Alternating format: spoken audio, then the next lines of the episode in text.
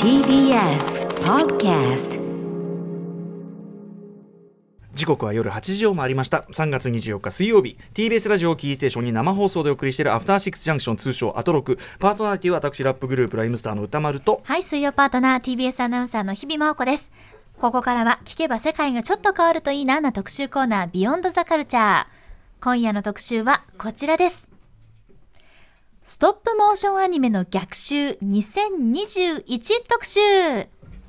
さあねえ、2021ということは前に1回やってるわけですよね。そうなんです、今からおよそ2年前ですね、2019年の3月にお送りしたストップモーションアニメの逆襲特集では、人形や粘土を使ったいわゆるコマ撮りアニメと呼ばれるストップモーションアニメも頑張っているぞというお話をお伝えしていました。あれから2年だって、頑張っているぞどころではなくなってしまったという、ね、本当に嬉しい驚きでございます。ストップモーションアニメ界どうなったかというのが今夜のお話なんですが、まずは早速この方お呼びいたしましょう。今の状況を作った立役者の一人と言ってもいいでしょう。 NHK の年度アニメニャッキのクリエイターにして東京芸術大学アニメーション専攻教授、伊藤雄一さんです。よろしくお願いします。はい、ストップモーションアニメーションをこよなく愛するおじさん、ね、伊藤雄一です。よろしくお願いします。は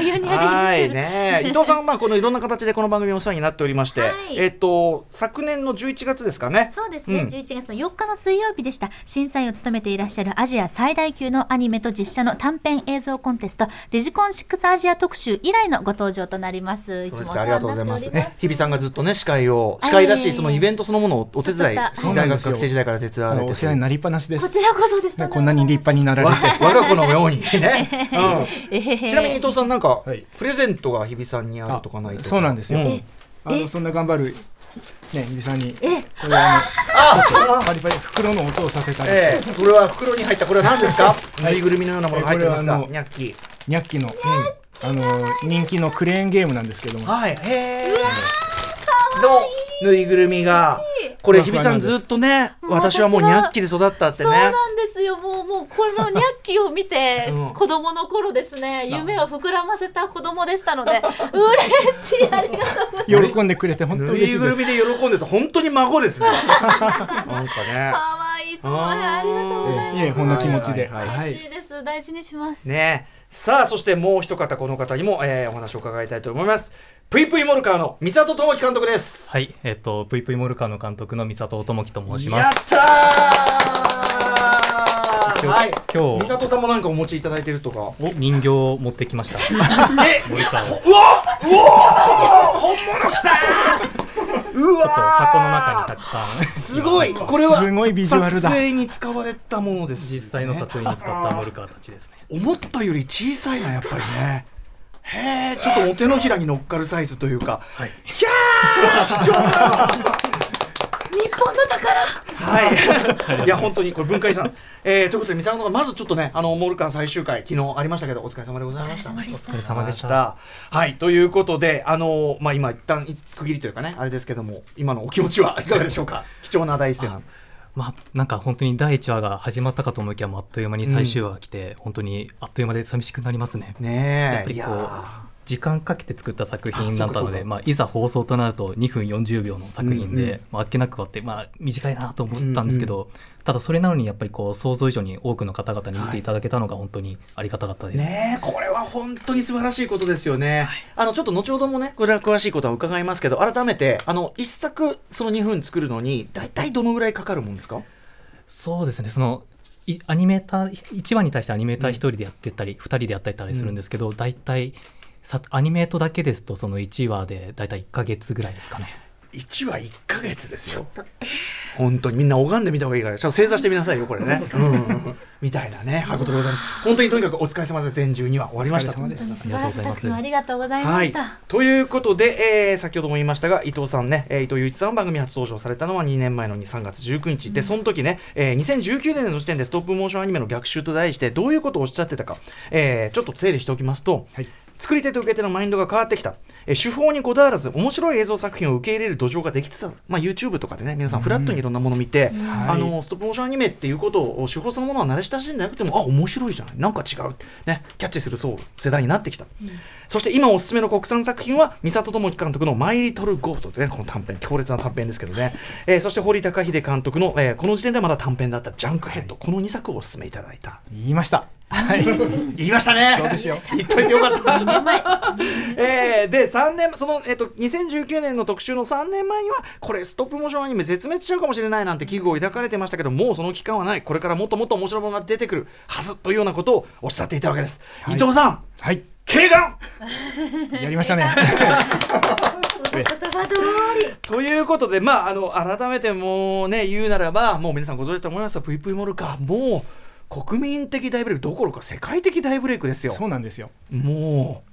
僕が知ってる限りでもね、もう台湾、香港、アジアのいろんな人からね、はい、いろいろ声が上がってくるんですよね、うんうんうん、本当にネットでぷいぷいとかって書いてくるんですよ、はい、そうですね。やるな、サウンドもいいよね。ぷいぷいって、まあ、実際のね、美里さんがお買いになってるモルちゃんから撮ったんですもんね、はい、実際の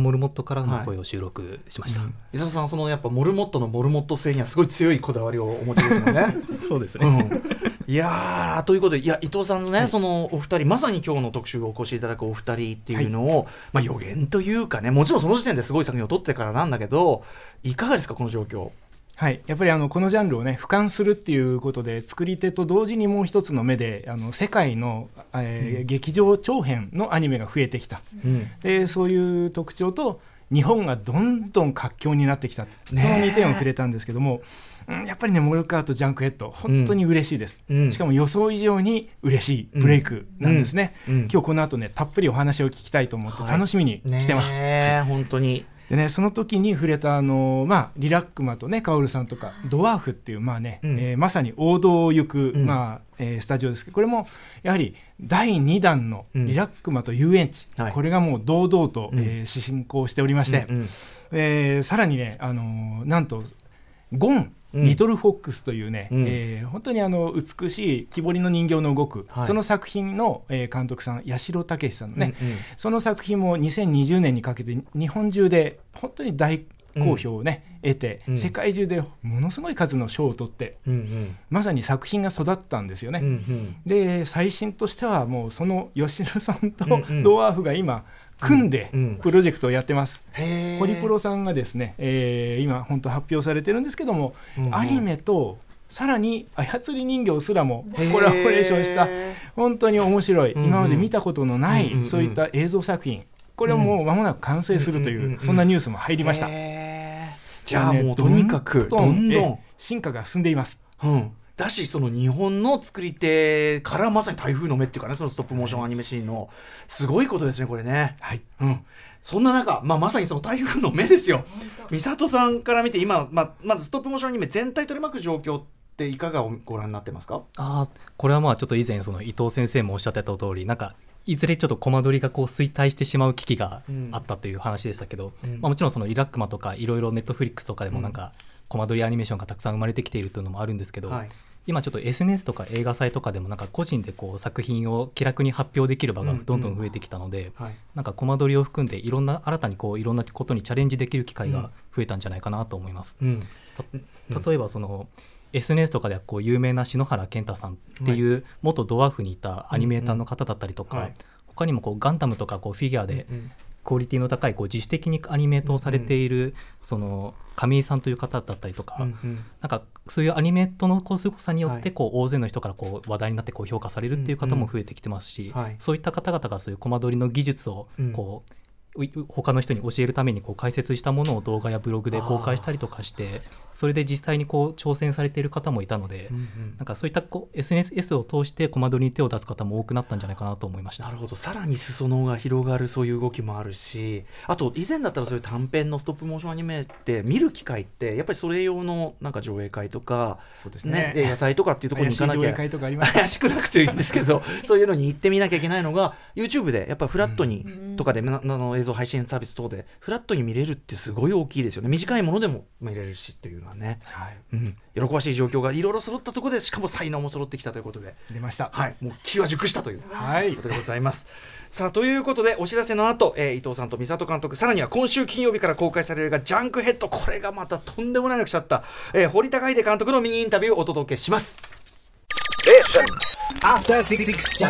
はい、時刻は8時11分です。 TBS ラジオキーステーションに生放送でお送りしているアフターシックスジャンクション、この時間はストップモーションアニメの逆襲2021特集をお送りしております。はい、改めましてゲストは年度アニメニャッキのクリエイターで東京芸術大学アニメーション専攻教授の伊藤雄一先生、そしてぷいぷいモリカーの三里智樹監督です。改めましてよろしくお願いします。よろしくお願いします。さあということで、はい、今回はですね、伊藤さんに近年のストップモーションアニメ界の主なトピックスを解説していただきながら、ぷいぷいモルカーの三里監督にもお話を伺います。そして後半には映画ジャンクヘッドの堀監督にミニインタビューとさせていただきます、はい、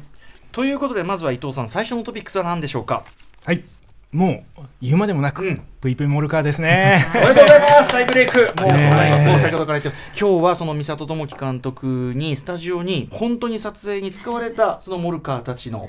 パペットをねこう持ってきていただいて、本当に手のひらサイズっていうか、想像してる、やっぱ画面だとアップになるし、すごいダイナミックに動く存在感があるから、なんかもうちょっと大きく感じますよね。はい、そうですね、これ縦が10センチもないくらいですかね。大体10センチぐらいですかね、この大きさでい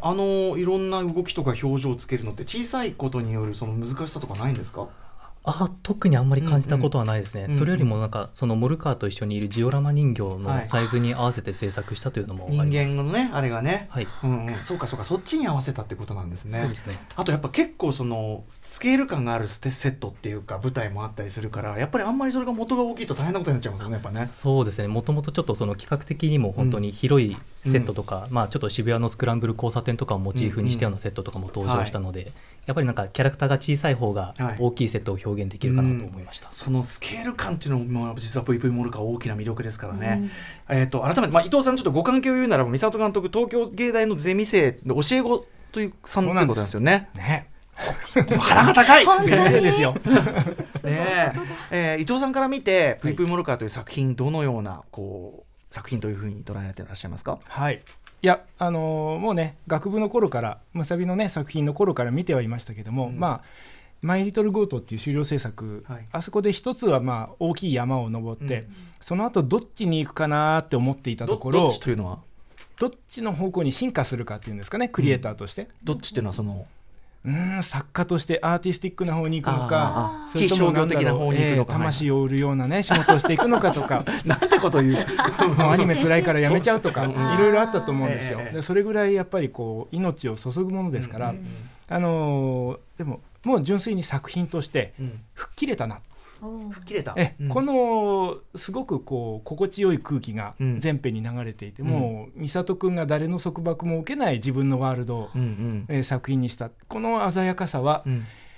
まさに拍手です。もう純粋にファンとしてね、面白いって、ぷいぷいとそういう気持ちになるわけですよ。でこれはここだけ話で言うと、大学院のその企画を途中提出するときに、学校の中で美里くんがその、モルモットをねコマ撮りするっていう、企画を出したわけですよ。最初あったのそうですね。全先生からコテンパンに反対されてですね、その企画はその時は消えたんですけども、その時の恨みも残ってるんじゃないかと思ったんですが、本人からねぜひそのあたりの経緯も含めて聞いてみたい。そんなのがあったら大変な伏線ですよ、これは。でやはり技術的にもね、彼がまさに編み出したって言っていい、そのもう一人のカメラマンとしてのアニメーションする対象ですか。こんなにねキャラクターのようにカメラを動かす、そういう誰もやらなかった演出、そういったものがもっとね、自然になってきたんですね。これは本当に作家として作品の中に自分の技術や実験っていうのはもっともっとこう勢いよく巡るようになってきた、それが皆さんが見て面白いなって思った街の様子だったり、小さい人間がカクカクって動いたり、生身の人間も合成したり、猫もね、知ってる人もいっぱい登場したりとか、いろいろ聞いてますが、そのもう誰でもいくらでもこう切り口が見つかる、そのおもちゃ箱みたいなところはもうまさに今の美里くんの吹っ切れたなんか気持ちよさだと思うんですね。なるほど。また美里くんに聞いてみたい、いろいろ。ぜひちょっと伊藤さんからもね、直接先生からの質問というのもね、まずこのお話ね、伊藤さんの先生のお話を伺っていかがですか、美里さん。いやもう本当にそのように本当におっしゃっていただけて大変光栄です。そのモルモットをコマ撮りしてっていう企画、はい、まあそうでしたね。なんかそれも同じようにこう渋滞とか、まあ本当に渋滞のイライラをこうモルモットにしたらこう前の車がモルモットの押し入りになるのでいいんじゃないかっていうところから、あの第1話のアイデアがちょっとまあその時はまだちょっとモルカーみたいなデフォルメされた形ではなくて本当にリアルモルモットに似せた人形を作ってやろうとは思っていたんですけど、ちょっとまあ肝心のストーリーとかは全然詰められていなくて、なかなかそれを続けることはできなかったんですよね。でもそのワンアイデアっていうのはやっぱあって、はい、ってことですよね。今回のその企画っていうのはそもそもそのなぜこう成立していったんですか？こうあそうですね、一応今回の仕事、まあ、企画というのはまあそのもともと新映動画さんっていうそのまあドラえもんとかクレヨンしんちゃんとかをまあ生み出している会社なんですけど、はい、なんかその新映動画がこうオリジナルのキャラクターを持つそのアニメーションを作りたいという依頼をいただきまして、はい、なんかそこでこう話し合った時にまあそこにちょっとモルカーっていうのを取り上げるといいんじゃないかと思ってちょっと5つぐらい出した案の中にそのモルカーっていうのを混ぜたところ、その新映動画さんの方からこうモルカーがいいねみたいな話になりまして、そのままそれで済むことになりました。それはやっぱり大学時代の時にちょっとアイデアの方がわーった、それをずっと温めてらっしゃったってことですか？まあそうですね、その先生たちに反対されたのは確か大学院の1年生の時で、大学院の2年のそのマイリトルゴートを作る年の作品の時もそのモルカーっていうのをちょっと考えてはいたんですけど、まあちょっとそのかなり長くなりそうな話になったので、もうマイリトルゴートの方にしようというふうに、なりました。あへでもね、すごくアイデアと対象、マイリトルゴートはまあご覧になった方分かると思うけど、めちゃめちゃダークだし、まあ、現実社会のその本当になんていうかな、あのものを反映したようなあれでもあって対照的なアイデアで、だからあのその2つが両方美里さんの中に同時にあったって面白いなと思うんですよね。でもね、これでその1年次の企画で通らなかったおかげで、キャンディジップっていうね作品が生まれたわけですよ、プラ版で生まれたねキャラクター。これちょっと後ほどね伺うけど、はい、だね、なんか引き出しがなんだろう、面白がりながら引き出しが増えてくる、こういうクリエイター、結構珍しいと思いますね。なるほど。そういうアイデアみたいのは日頃、あこれはそのストップモーションアニメになるなみたいなアイデアっていうのはやっぱり日頃こう生活の中でこう見つけてったりすることなんですか？なんかこう物語とかを考えていく上でなんか常に考えているのはなんかもしも何々だったらっていうところからの想像するところから始まりますね、例えばそのマイリトルゴートに関しましても、もしその狼の胃袋の中で子ヤギたちの消火活動が始まっていたらっていうところから始まってますし、今回のモルカーこそもし車がモルモットだったらっていうところから始まっているので、なんか本当にもしも何々だったっていうところから考えてます、モルモットご自身でも飼われてて、そのまず そっちが先な、そのモルモットかわいいなっつって。そうですね、それはもうもっと前の大学生の時から、まあ、ちょっと私 の, その姉がこうモルモットを大切に飼っていまして、なんかちょっと一緒にこう可愛がってはいたんですけど、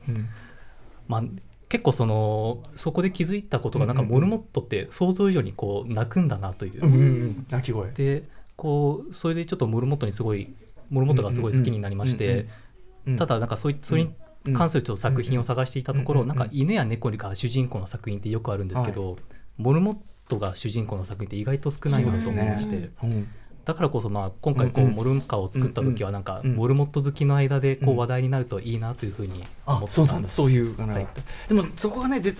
前のその応援イベントでも僕もそこが絶妙っていうか、犬とか猫ってある程度キャラクター付けみたいなものが僕らの中にも先入観としても出来上がっ固まりきっちゃってるけど、モルモットってなんかある種の受動性っていうのがあるぐらいで、ちょっと何考えてるかってとこまでは分かんない感じっていうか。そうですね、なんか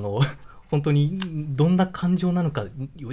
読み取れない、虚無顔が本当に可愛い、虚無顔っておっしゃってましたね、瞳がね。あとやっぱ常にピクピクしてるっていうか、その常にピクピクがすごくストップモーション映えするっていうか感じもありますよね。そうですね、なのでなんかやっぱり実際に本当に生きているみたいな感じにしたかったので、常にこう鼻を、何も立ち止まっている時も鼻をこうピクピクさせるようには意識しました。あとこのフェルトのやっぱりその起毛している素材っていうのがそんなにめちゃめちゃそよいだりしてなくても、やっぱそのストップモーションアニメの中で見るとある種の息づきっていうか感じを醸すって、それもなんかこの素材選びも結構勝利かなって気がしたんですよね。そうですね、この素材、その羊毛フェルトっていう素材を使ってるんですけども、本当にソフト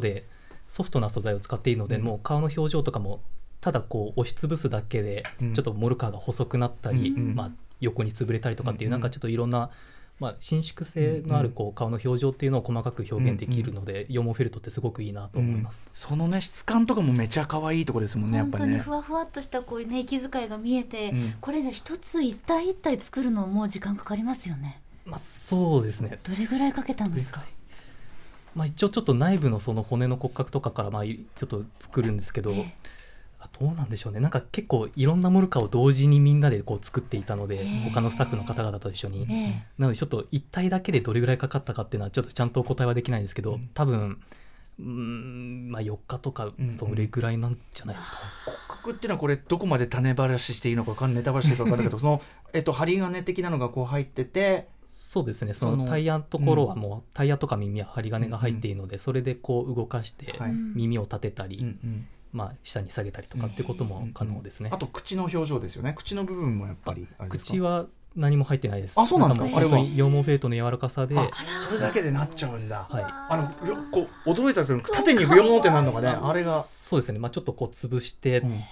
まあ、ちょっとこう口をこう引っ張ったりとかすることによってまあ、なんとかこう柔らかく顔の表情を描いてくれます、はい、あとやっぱ美里監督の先ほど伊藤さんもおっしゃってた通り、作品の特徴というか、まあ、過去作も含めてですけど、とにかくカメラワークがダイナミックで、ちょっとこんなの見たことないっていうような、特にストップモーションアニメでこんなの、まあ、ライカとかだったら分かんないけどっていうようなダイナミックなカメラ、まあ、以前オンエイメイトでも伺いましたけど、改めてそのカメラワークのこだわりっていうか、そのとにかく動かすっていうかでぐいぐいこう進んでいくみたいな。そうですね、結構本当になんかできればこう飽きさせずに楽しませたいっていう気持ちの方が映像作りの中ではすごい強いので、なんかあんまりこう静止画を使いたくないなとは個人的に思っておりまして、なのでなんかこう3秒以上の静止画を使わずに、まあ、ちょっとモルカーがこうその場で動いているとしても何かしらちょっとカメラとかも少しずつ動かすことで、なんかちょっと映像的に飽きさせない表現ができたらいいなと思っておりました、その例えば日比さんもすごいねご覧になって好きだったっていうのそのさらにマイリトルゴートの前の、私だけを見て、あの時点からもうグイグイ、とにかくカメラのそのねそこにまずその第3のキャラクターって伊藤さんおっしゃってたけど、それをやっぱりモルカーだと床に置いてカメラを、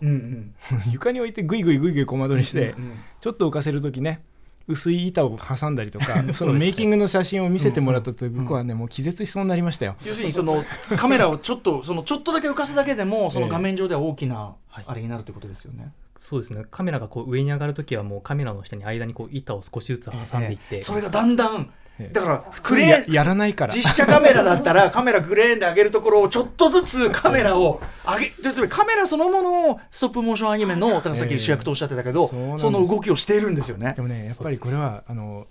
プロの立場から言うと、絶対やんない方法ですだから彼はもうイメージがもう先にあるんですよ。これはねもうやられたいおじさんって感じでね、世代のこう移ろいを感じましたよすごいね。でもこれは最大のクリエイターからすれば最大の褒め言葉だと思うけど、やっぱりその今伊藤さんおっしゃったように、やはり最初にこういう絵っていうかコンテとかを描いて、そういうこういうカメラワークでこういう絵が撮りたいって、そこから逆算して作っていくって感じですか。そうですね、もう最初にこう絵コンテから描き始めまして、でちょっとそのまあテンポ感っていうのもすごい大事にしたいので、それを映像化してまあ V コンテっていうんですけど、なんかそれを元にもうそれを見ながらもう尺を決めてアニメートをしていったりとかしていきました、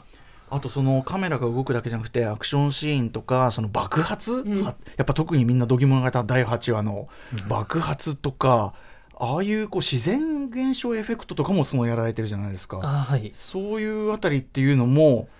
まあチャレンジですよね。だってその朝の2分間の映像のためにあれをやるっていうのは。そうですね、やっぱりちょっとそのコマ撮りとしての良さって本当に手作り感だと思いますので、その爆発の映像でさえそのまあ、できるだけこう CG とか使わないようにしまして、もう本当に綿と懐中電灯だけで、まあ、なんかちょっと爆発っぽく見せるっていう。懐中電灯要するにチカチカその明滅するところを当てて、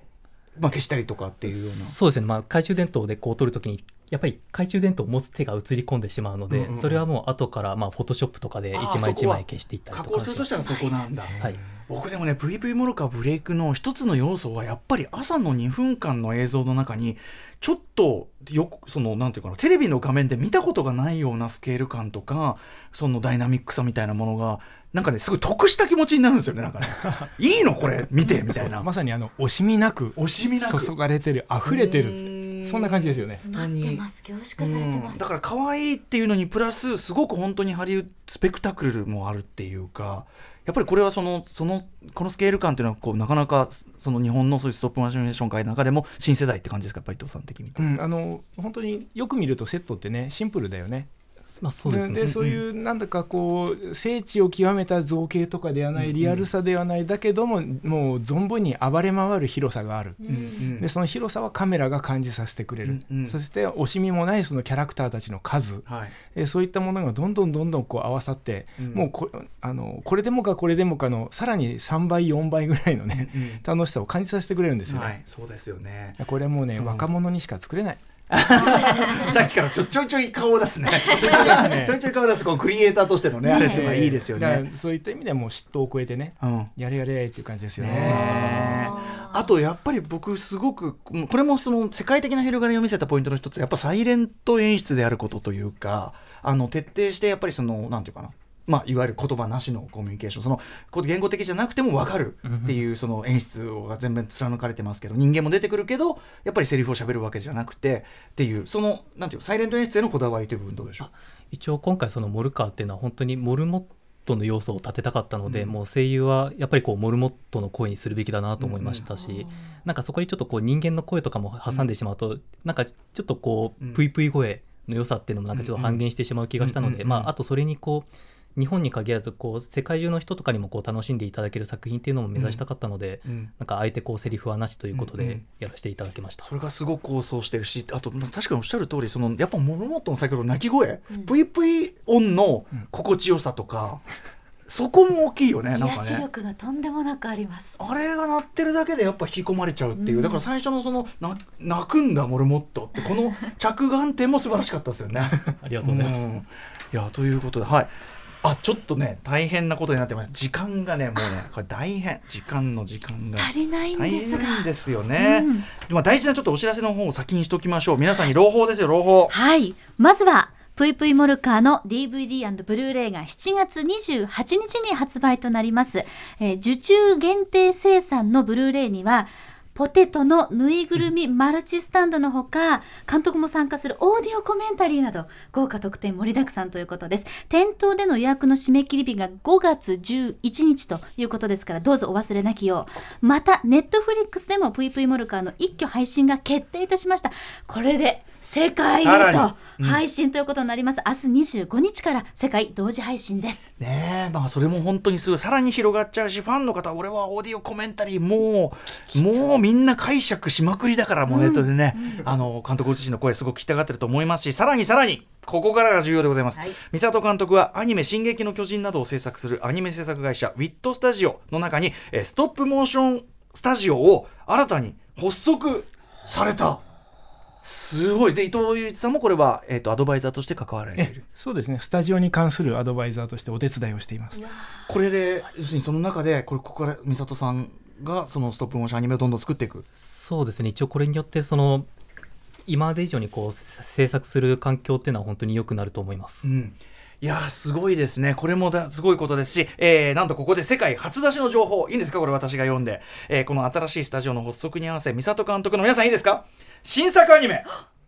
キャンディーカリエス、ね、こちらがですねこの後夜9時からWIT STUDIOの YouTube チャンネルで公開されます。もう一回見ますよ、キャンディーカリエスという美里監督の新作アニメがこの後夜9時から WIT STUDIO YouTube チャンネルで公開されます。これ言える範囲でどういう作品っていうのは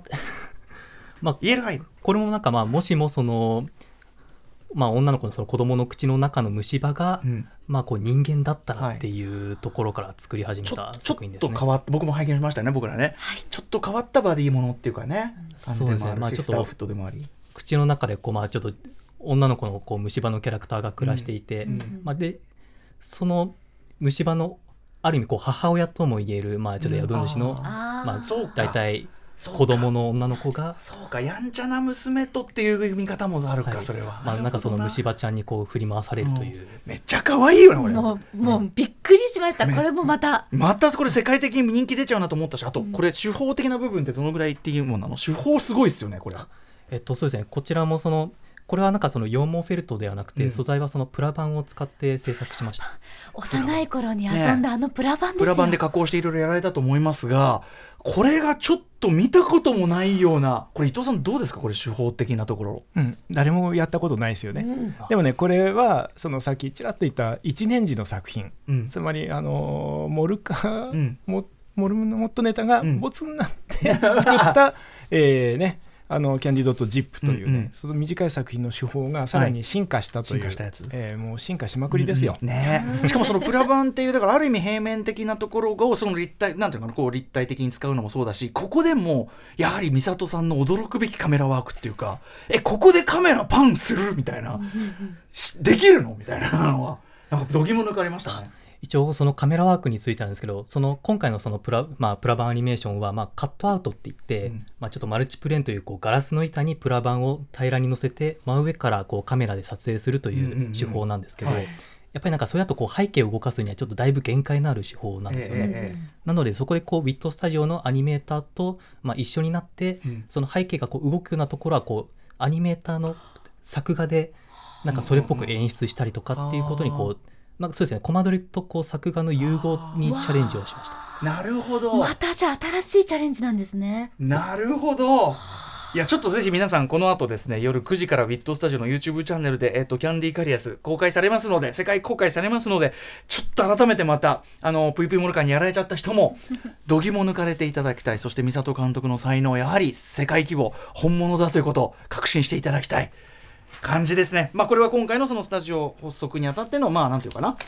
プロモーションビデオというか、その紹介映像みたいなことということですか、そうですね。今回このスタジオ設立のために作られたその単発の映像なので、ちょっと現時点ではまだちょっと続編に関しては予定はないです、でもこれ単体でもすごく可愛いし完結してるし、美里さんがこのね、スタジオからこのどのようなものをこれから出してくるかというのは、ちょっと我々楽しみ、まだ言えること言えないことあると思いますんでね、ちょっとね楽しみにしていきたいと、思っております、映像も番組公式ツイッターでリンクを貼っておきますので、そちらからぜひチェックしていただけたらと思います。いやちょっと美里さん本当にお忙しい中、本当にお越しいただいてお話を伺えたの本当に嬉しい。そしてこんなね、これちょっといずれこれ博物館に入るやつだからね、ちょっと日比さんがもう近寄れない、日比さんが泣き入りそうですから、素晴らしい、あの子たちに会えた感激です、もうとんでもございませんいやでも本当にありがとうございました、新作も、そしてモルカーの今後というかね、もう楽しみにしております、以上美里智樹監督でした。ありがとうございました。ありがとうございました。いやすごい。さあということで、大事なモルカーをねちょっとしまっていただきつつ、1個置いてってもいいよ、美里さん大事にしまっていただいて、保管していただいてありがとうございました。ありがとうございました。美里さんなんか半脇で気をつけてね、落ちたらまずい、本当だそうですね、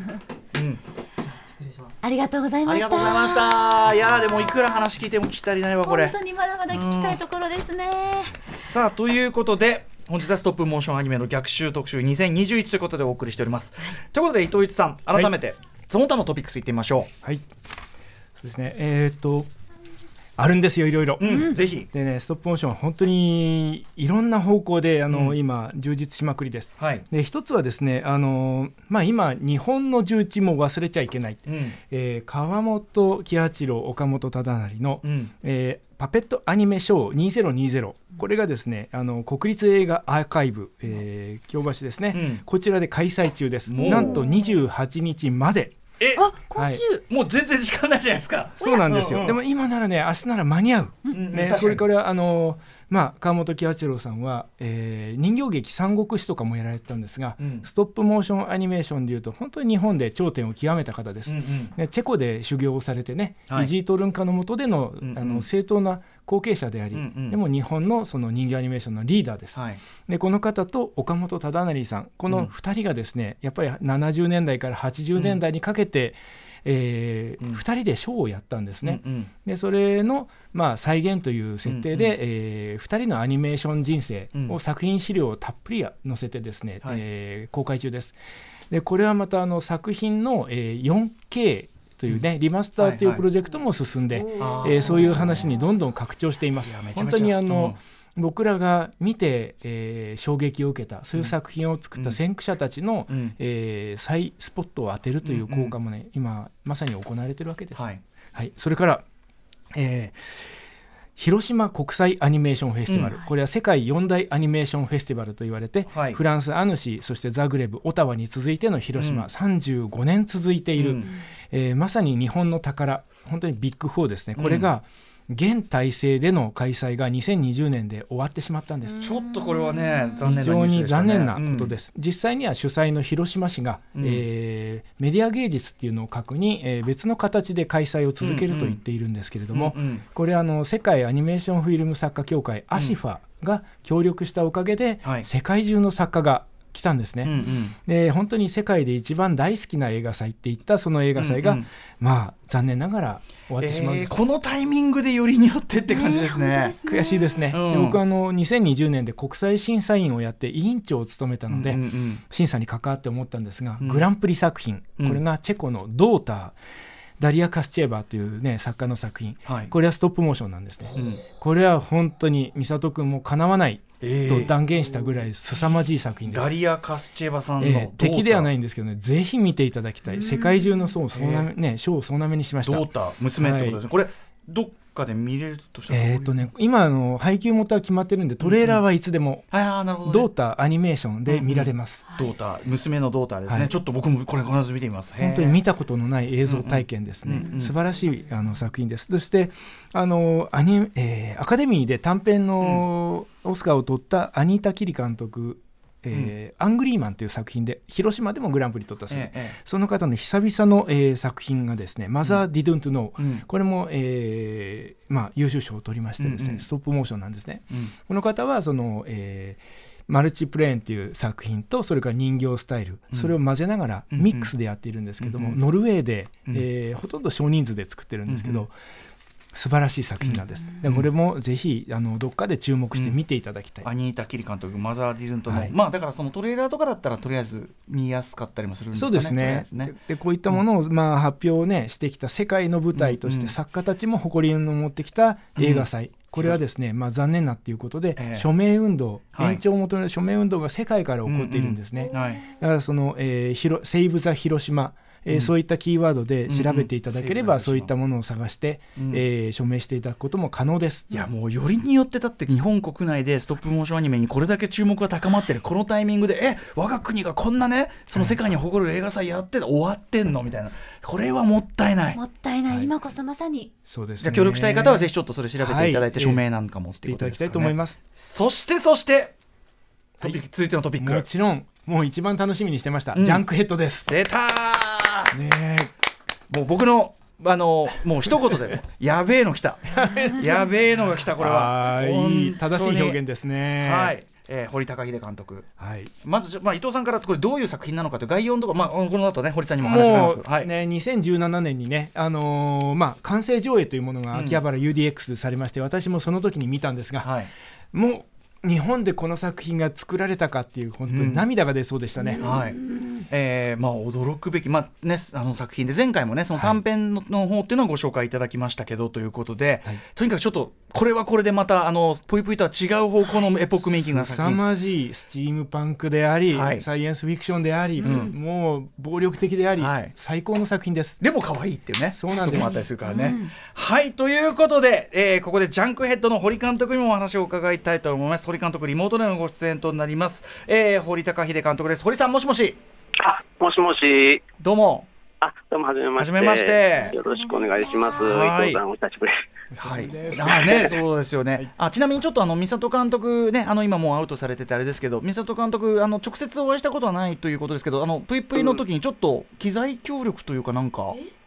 そうなんです。知らない間になんか後で聞いた話なんです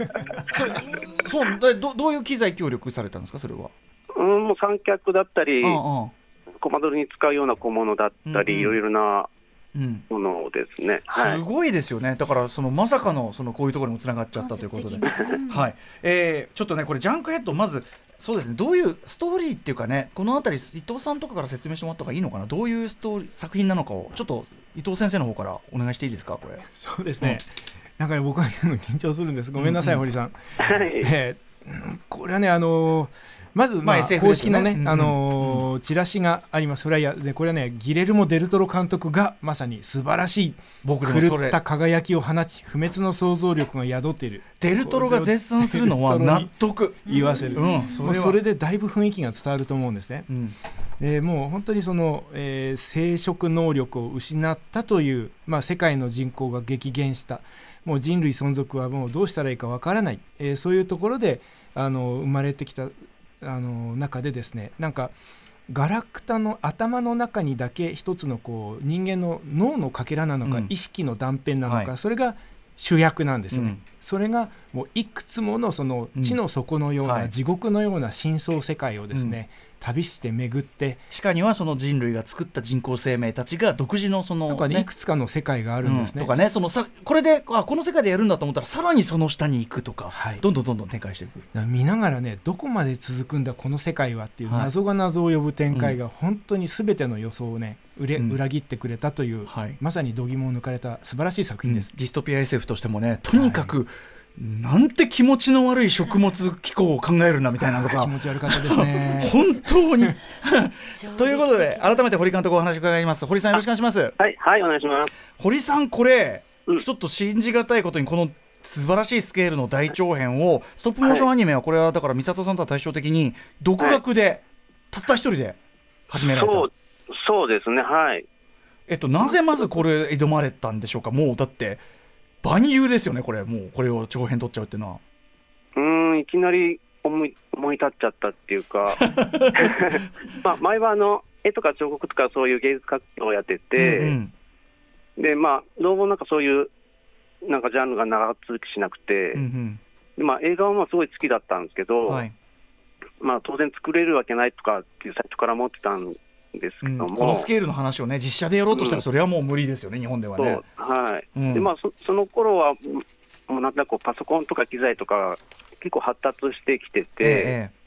なんか意外と手軽に映像を作れるっていうことを知って、じゃあ挑戦だみたいな感じでじゃあ挑戦だね、なんでも新海誠さんが星の声とか一人で作られたっていうのも、一人で言われることもできるんだって思われたっていう、あれも結構大きなきっかけでしたね。ただ、もちろん星の声もね、大変な労作ですけど、ストップモーションアニメって、もう手間って意味ではもう CG も大変だけど一番大変じゃないですか、だって。でもなんかその当時はなんか簡単かなっていう軽い気持ちだったんですよね逆に CG とかで、そういうソフトを覚えるの方がちょっと難しいかなとか思って。確かに原理としてはね、理解はしやすいですもんね、ストップモーションアニメっていうのはね。でも実際やってみたらもうとんでもなく大変でしたね。ということは、このまずジャンクヘッドはそのストーリーとか脚本とかそれたちが先にあったということでしょうか。そうですね、ストーリーですね、まず。で、じゃあでもそのなんていうんですかね、今までそのストップモーションとか捉えたことない、どうやってどこから手をつけられたんですか。とりあえず人形を作ってみようって感じで人形を作り始めて、セット作って、で作りながらそういう映像を撮る方法とかその都度勉強しつつ、本当に一個一個独学でやってった。そうですね、いきなりもうだから飛び込んでから学ぶみたいな、作りながら学ぶみたいな、そういうことでしょうか。そうですね、基本的に造形とかそういうセットを作る技術っていうのは仕事としてもやってたんで、なるほど。だからなぜか作れるっていう自信が、これ今回のジャンクヘッド長編のね、これいいよねって、最後のところちょっとメイキングっていうか、こうやってやってますみたいなのがね、こう出てきて、それがまた感動を呼ぶんだけど、結構こうでかいじゃないですか、セットで。もちろんその物語全体のスケール感がね、やっぱり本当に未来のなんていうかな、地下都市とか地下世界全体を描くから、だけど思った以上にでかいぞこれと思って。そう、基本的にスケールは6分の1っていう大きさなんで、海外じゃ一般的らしいんですけど、そのスケール感が。確かにライカの、ね、メイキングが見ると結構でかかったりしますけど、そうですね、実写のように見えるスケール感、最低でもそのくらいいるかなっていう感じで。あれはどちらなんですか、場所は。あれは千葉の、外房の自分が内装業とかやってて、工場を持ってたんで、そこをもう改装して。なるほど、じゃあその施設スタジオを使ってずっと撮って、今回のその長編、何年かかったんでしたっけ？最初の30分の自主制作で4年かかって、で長編部分で追加で打った分で3年ぐらい、なるほど7年、まあ、長大だけどただその最初の30分よりその残りのそのなんていうの長編部分の方がサクッといってるのは、これはやっぱり慣れたみたいなことですか？いや、出資してもらったんで、そこでスタッフさん雇うことができたんで、はい、なるほど、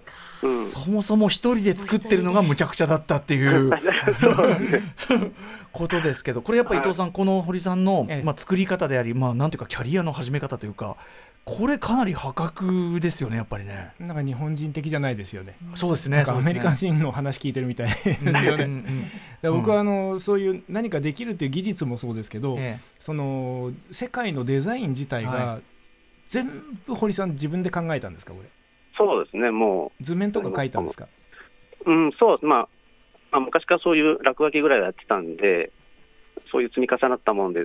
なんか世界ができちゃったっていう結構その例えば僕が言ったさっき、これぜひ映画直接ご覧いただきたいけど、もう世にも気持ちが悪い食物システムとか、そうですね、ああいうアイデアっていうのはだからその堀さんの中には自然にもともと蓄積されてたものということでしょうか？そうです、ひたすらそういう映画ばっかりいっぱい見てたんで、SF 系とか好きで、だそういう多分細かいところが頭の中に蓄積してただと思うんですけど、ね、そういうなんか設定ノートっていうか、なんか設定集とかがあったりするんですか？ある程度ですね。でも全部がこう矛盾なくっていうか、リアリティ持たせるためのこういろんな、世界設定はやっぱり。いや、そうですよ。だからこれ僕ら最低限の説明で物語が始まって、で主人公がその地下にこう落っこっていくというか降りていく、でどんどんそれに従って、あれ思ったより広いとか、思ったよりこういう仕掛けなんだとかがだんだん分かってくんだけど、それのなんていうかやっぱここには世界がもう一つ完全にある感じっていうか、その構築力にまず度肝抜かれるんですよね。そうです。もう本当その世界があるっていう。ことをリアルに伝えるためには何が必要かっていうインフラだったり、この社会の仕組みだったり、それを仮に作り上げてキャラクターを落とし込むって感じですね。いやだから僕なんか分厚い設定集なんかの音ぐらいあんのかなと思ったらね、ざ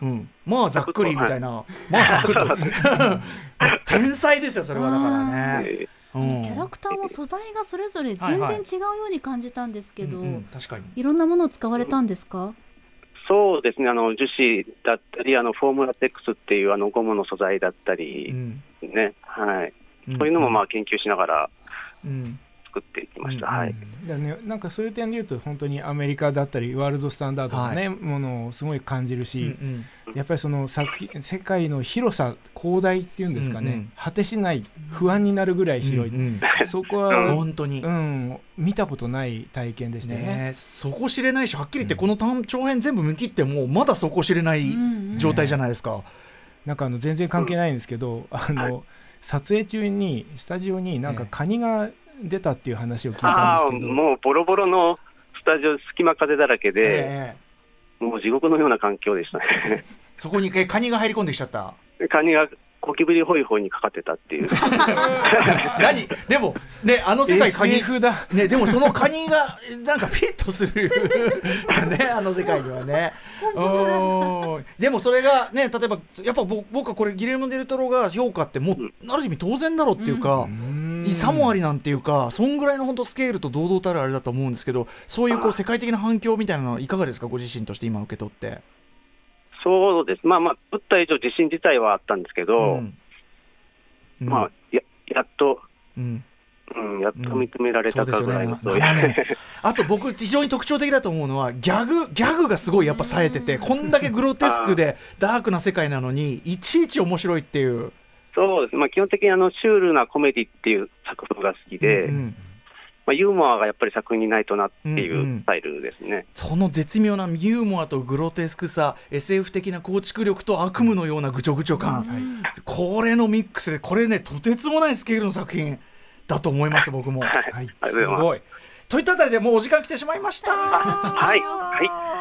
改めてジャンクヘッド、はい、うん、今週金曜日26日から公開です。アップリンク、渋谷、吉祥寺などで公開されます。また監督の舞台挨拶付き上映もありますので、詳しくは映画の公式サイトをご覧ください。ということで堀監督、短い時間でした。ありがとうございました。ありがとうございました。はい、はい、いやすごかった。劇場にも必ず見に来たいと思いますよ、うん、やっぱね、行かねばですね、うん、2021年3月現在の日本のストップモーションアニメ界、非常にね、主に国内の話を伺ってまいりました。まあこっからどんどんまた面白いの出てくる、はい、のが分かりました。伊藤さん、最後にお知らせことなどありますか？はい、東京芸大大学院、この間修了したばかりの学生たちもストップモーション、3作品あります。まだまだね、美里を追う若いたちはどんどん育っていますよ。増えるよ。期待していただきたいです。もう未来はマジ明るくなってきましたね、これね、本当 ね地味な青春を過ごしながら伊藤さんがちょっとさ、ちょいちょいこの恨み事が入る感じがでもとてつもない、やっぱクリエイティブの結晶なんです よ、うん、ですよね、作品って。だそれは、作品は嘘をつかないです。本当ですね。そういうのが生まれてくるのは本当に楽しみです、うん、そしてそれが新春にね、全てを注ぎ込んでるわけですもんね、うん、しかも注ぎ込んだものをちゃんとキャッチみんなできる時代になって、うん、そういうこう観客層も育ってるし、ね、あと、あ、もう一個、はい、うん、さっきねちょっと触れました、その川本喜八郎、岡本忠成、日本のもう巨匠ですね、はい、その方たちの、4K 修復版、こちらのプロジェクトもね、なんとそのブームを受けてというか、はい、熱を受けて、発信しています。素晴らしい。これの上映もありますね、これはシアターイメージフォーラムをはじめとして5月から順次上映が始まります、うん、私もね 4K で修復したものって本当にフィルムの美しさが、うんうんうん、びっくりするぐらい蘇るんですよ。すごいでしょうね。だから新しい発見をしに、ね、見に行くつもりです、うん、はい、ぜひ見に行ってください。はい、ということで、今日は本当にね、すごい貴重なお話と、あとやっぱりもうすごくこう今面白く、なんかワクワクするような本当に、はい、お話がいっぱい聞けたと思います。以上、ストップモーションアニメの逆襲2021特集でした。伊藤祐一さん、ありがとうございました。はい、またやってください。こちらこそです。はい。After 66 junction